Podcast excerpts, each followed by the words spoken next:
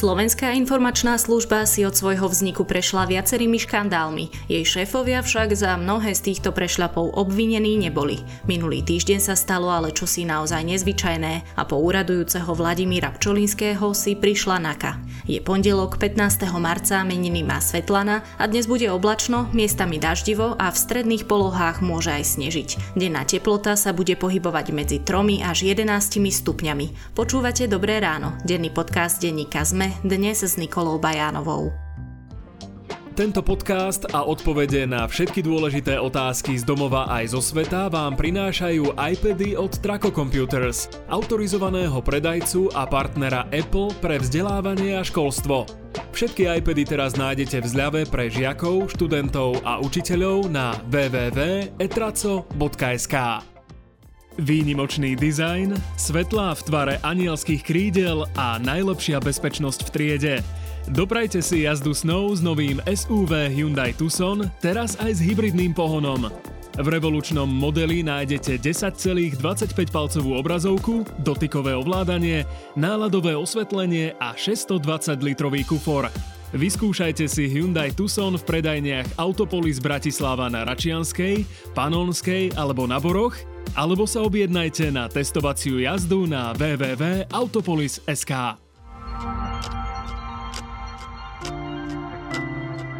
Poďme na krátky prehľad správ. Vicepremiérka a líderka strany za ľudí Veronika Remišová v nedelu vyhlásila, že pád vlády je najhoršia možnosť pre Slovensko. Najlepším riešením koaličnej krízy podľa nej je odchod Richarda Sulíka a Igora Matoviča zo svojich funkcií. Od októbrového merania klesla dôveryhodnosť všetkých členov vlády. Najdôveryhodnejším ministrom ostáva Richard Sulík a jemu však kleslo skóre zo 47 na 38% Za ním nasleduje Jan Budaj a Branislav Gröling. Najviac ľudí, až 79% nedôveruje premiérovi. Ukázal to prieskum agentúry Focus pre reláciu na telo televízie Markíza. Ex-minister zdravotníctva Marek Krajčí, ktorý minulý piatok podal demisiu, sa vracia do parlamentu ako člen poslaneckého klubu Oľano. Vedením rezortu zdravotníctva je poverený minister financií Eduard Heger.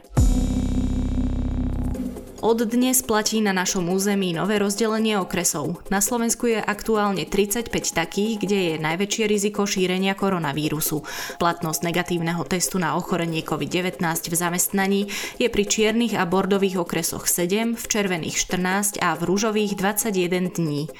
Pri čiernych územiach je zároveň zakázaný vstup aj výstup z okresu. Ruská polícia v sobotu zadržala na stretnutí opozičných politikov v Moskve približne 150 ľudí. Na podujatí sa zišli predstavitelia z viac ako 50 ruských regiónov, aby diskutovali o parlamentných a komunálnych voľbách naplánovaných na september. Policajti zadržiavali za účasť na udalosti organizovanej nežiaducou organizáciou. Viac takýchto správ nájdete na zme.sk alebo v mobilnej aplikácii Denníka Zme.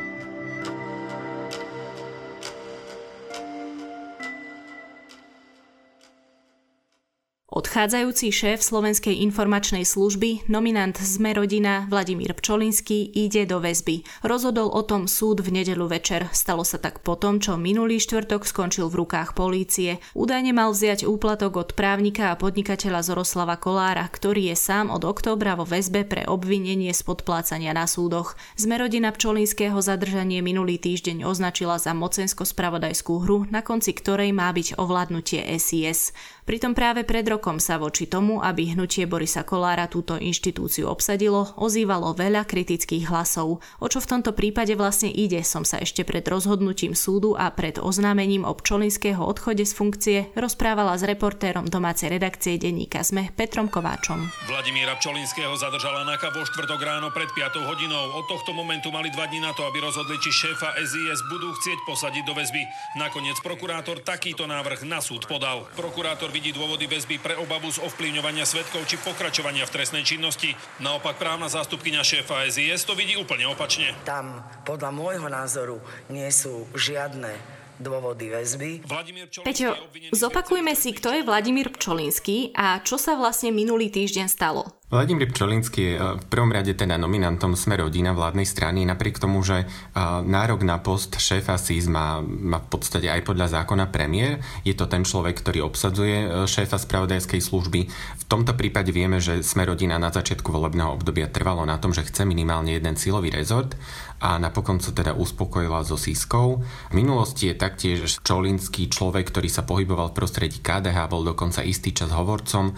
Neskôr pôsobil začias Daniela Lipšica na ministerstve vnútra ako vysoký úradník a v podstate dodnes je spájaný s takou jeho skupinkou blízkych spolupracujúcich ľudí. No a to, čo sme boli svetkom minulý týždeň, bolo pomerne prekvapivé, pretože naozaj v podstate bez nejakých ďalších signálov, že by bolo niečo nejasné alebo podozrivé okolo Vladimíra Pčolinského vo štvrtok si po neho prišla ráno NAKA. Napokon vysvetlo, že na krku má obvinenie z korupcie, že, že mal ho údajne uplácať Zoroslav Kolár, ktorý je už od minulého roka vo väzení, vo väzbe, a to pre korupciu na bratislavských súdoch. V tomto prípade mal údajne Zoroslav Kolár poskytnúť 40 tisíc eur za to, že ho Siska nebude nejako rozpracúvať, nebude ho odpočúvať a v podstate ako keby si zabezpečí od nej pokoj. To sú veľmi vážne obvinenia.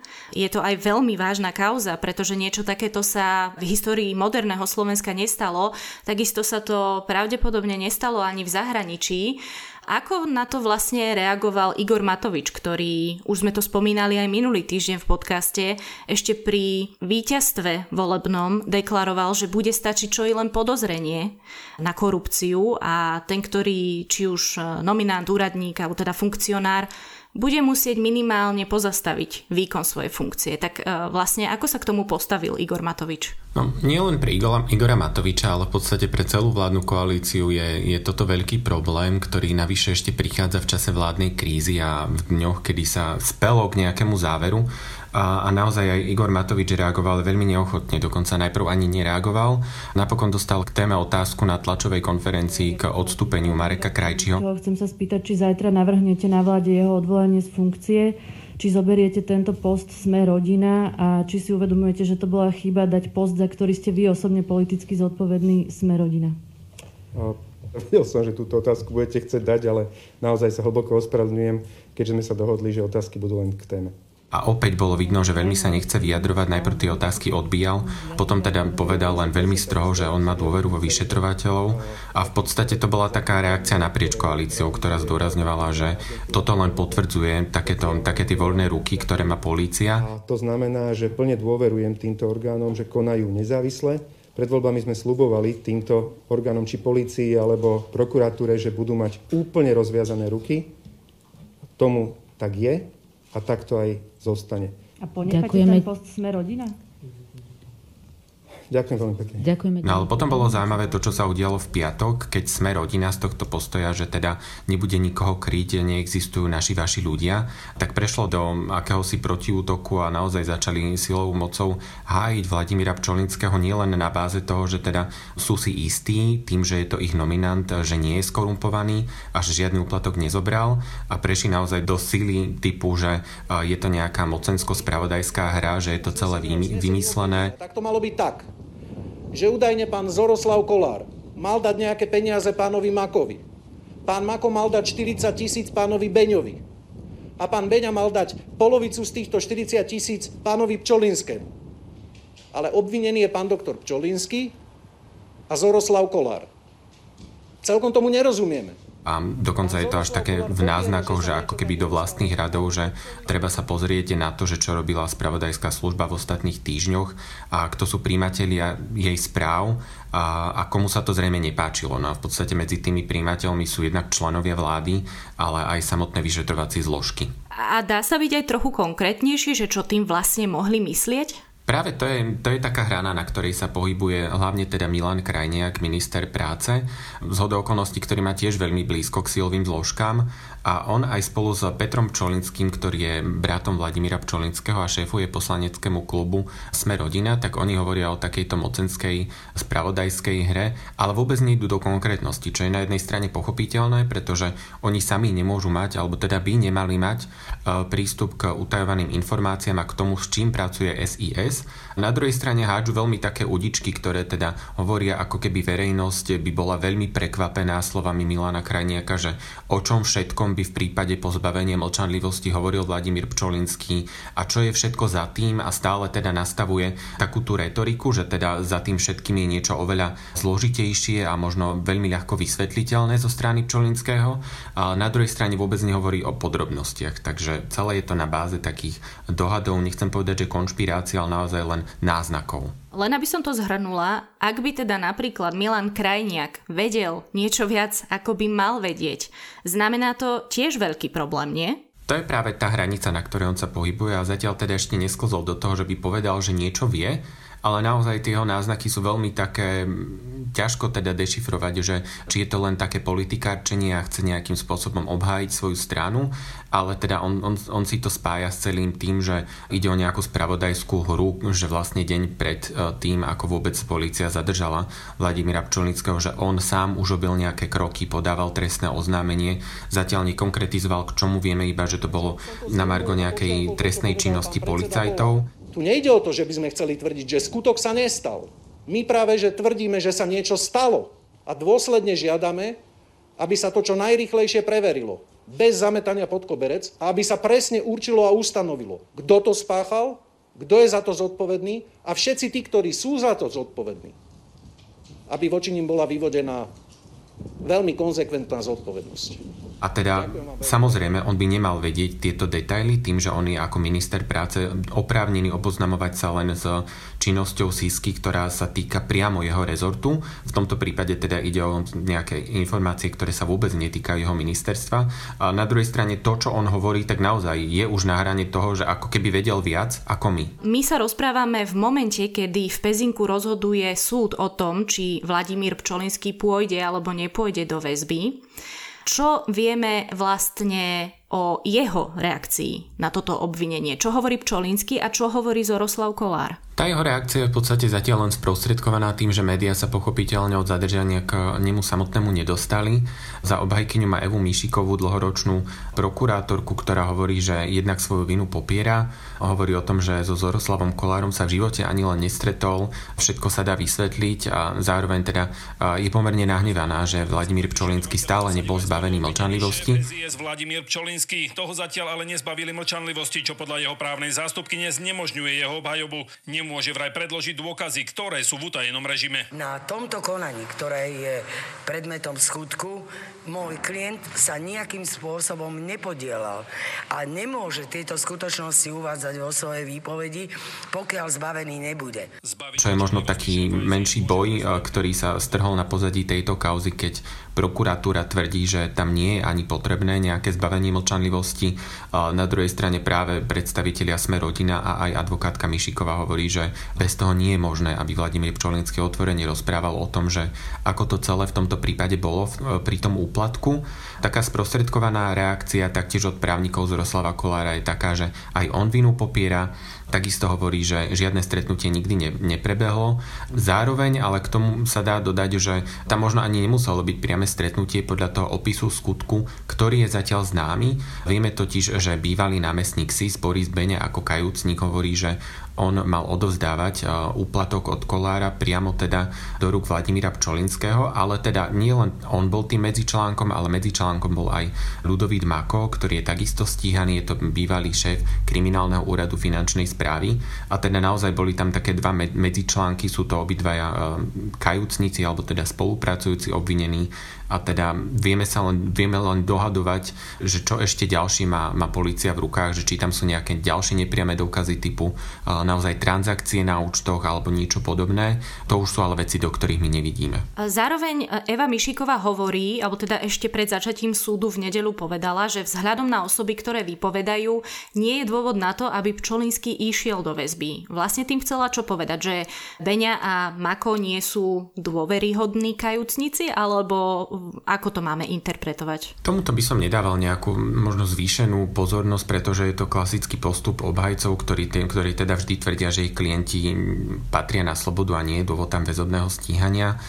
Možno ale z toho návrhu prokuratúry vieme odčítať, že prokuratúra a teda aj vyšetrovatelia sa bojí toho, že jednak Vladimír Pčolinský by pokračoval v trestnej činnosti, ale zároveň by mohol vplývať na svetkov, čo je možno aj pochopiteľné, pretože policia v tomto prípade ešte nevypočula možno všetkých tých ľudí, ktorých má v úmysle vypočuť a naozaj, ak by sa Vladimír Pčolinsky dostal na slobodu, mal by v podstate neobmedzené možnosti stretávania sa s ďalšími ľuďmi, čiže je to taký klasický postoj jednej aj druhej strany. Ja sa vrátim ešte trochu k tej reakcii Sme rodina a možno to je celé moja nadinterpretácia, ale na vedie Branislav Zurian, o ktorom Beňa nie tak dávno vypovedal, že vynášal z elitnej polície.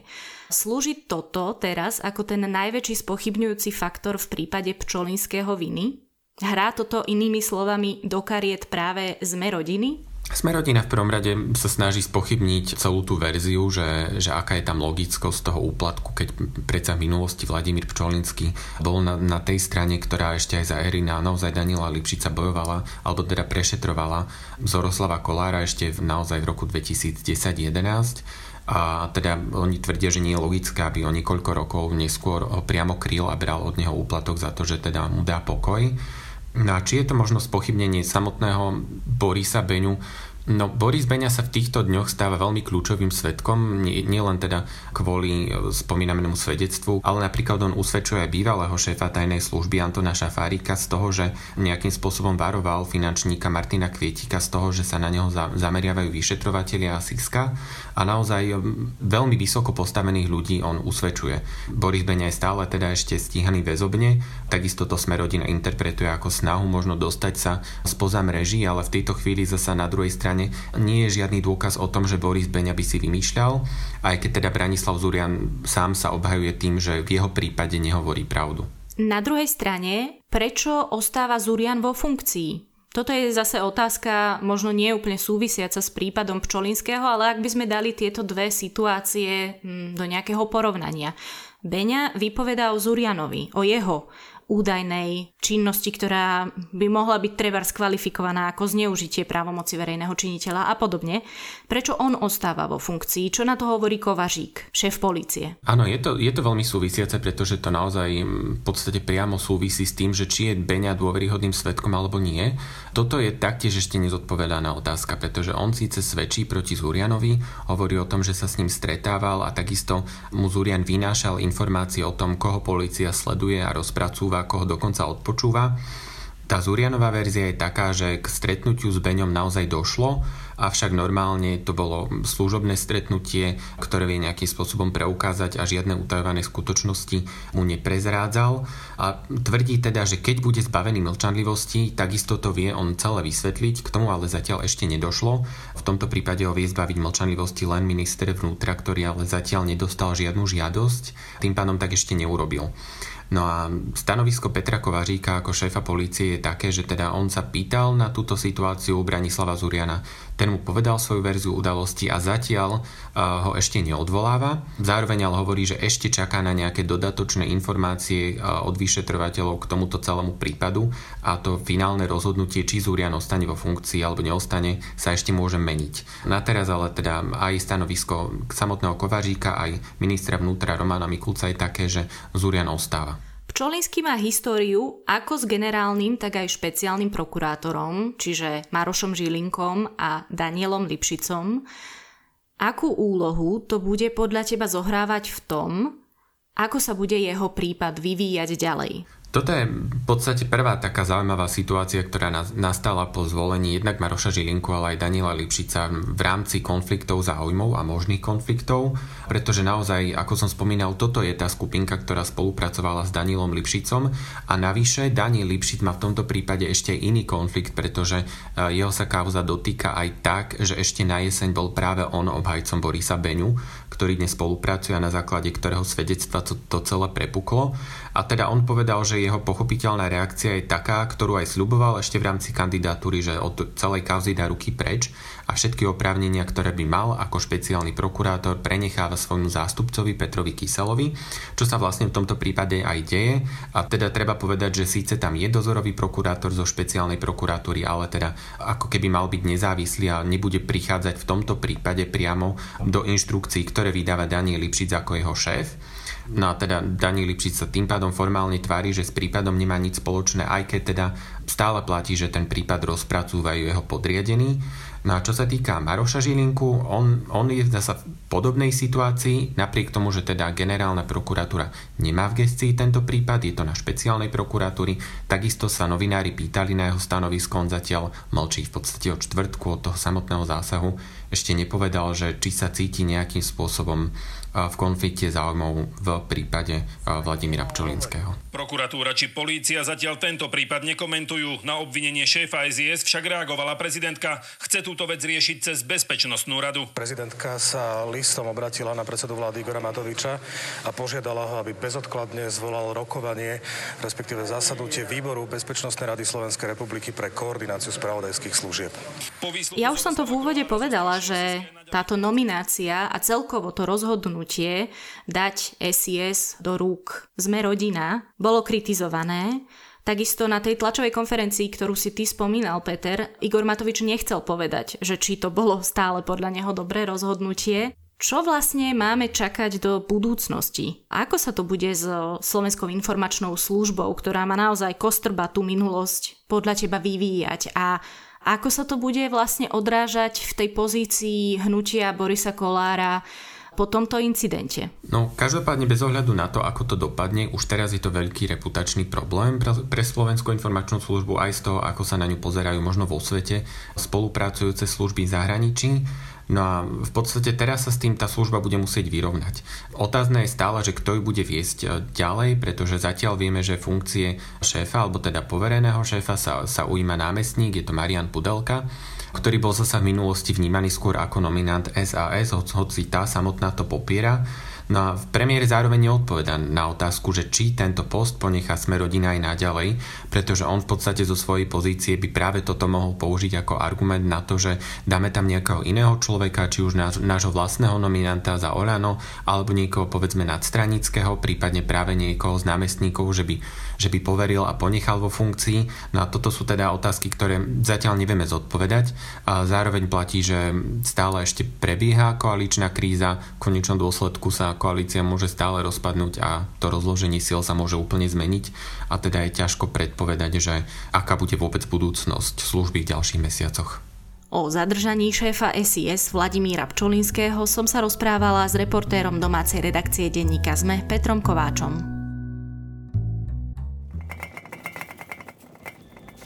Počujete to aj vy, však Problémy, ktoré sa v našej spoločnosti už roky hromadia pod pokrievkou, sa cez krízu dostávajú na povrch. V nadácii Ponty spracujeme na ich systémových riešeniach už viac ako 20 rokov. Šírime do škôl moderné vzdelávanie, presadzujeme sociálne inovácie a vedieme firmy, aby podnikali zodpovedne. Pomôžte nám v tom svojimi 2% zdane. Dnes to potrebujeme viac ako kedykoľvek predtým. Ďakujeme. www.nadáciapontis.sk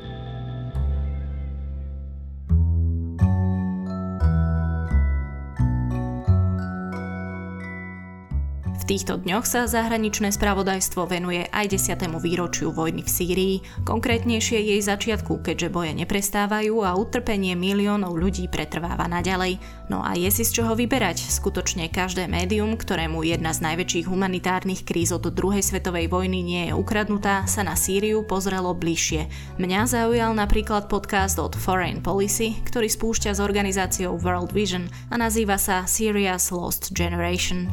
Ak vám ale viac vyhovuje Slovenčina, odporúčam napríklad rozhovor kolegu Matúša Krčmárika s Juliet Tumovou v denníku Sme o tom, aký vplyv má táto vojna hlavne na deti. Tak a to je na tentokrát všetko. Počúvali ste Dobré ráno, denný podcast denníka Sme. Príjemný štart nového týždňa vám praje Nikola Bajanová.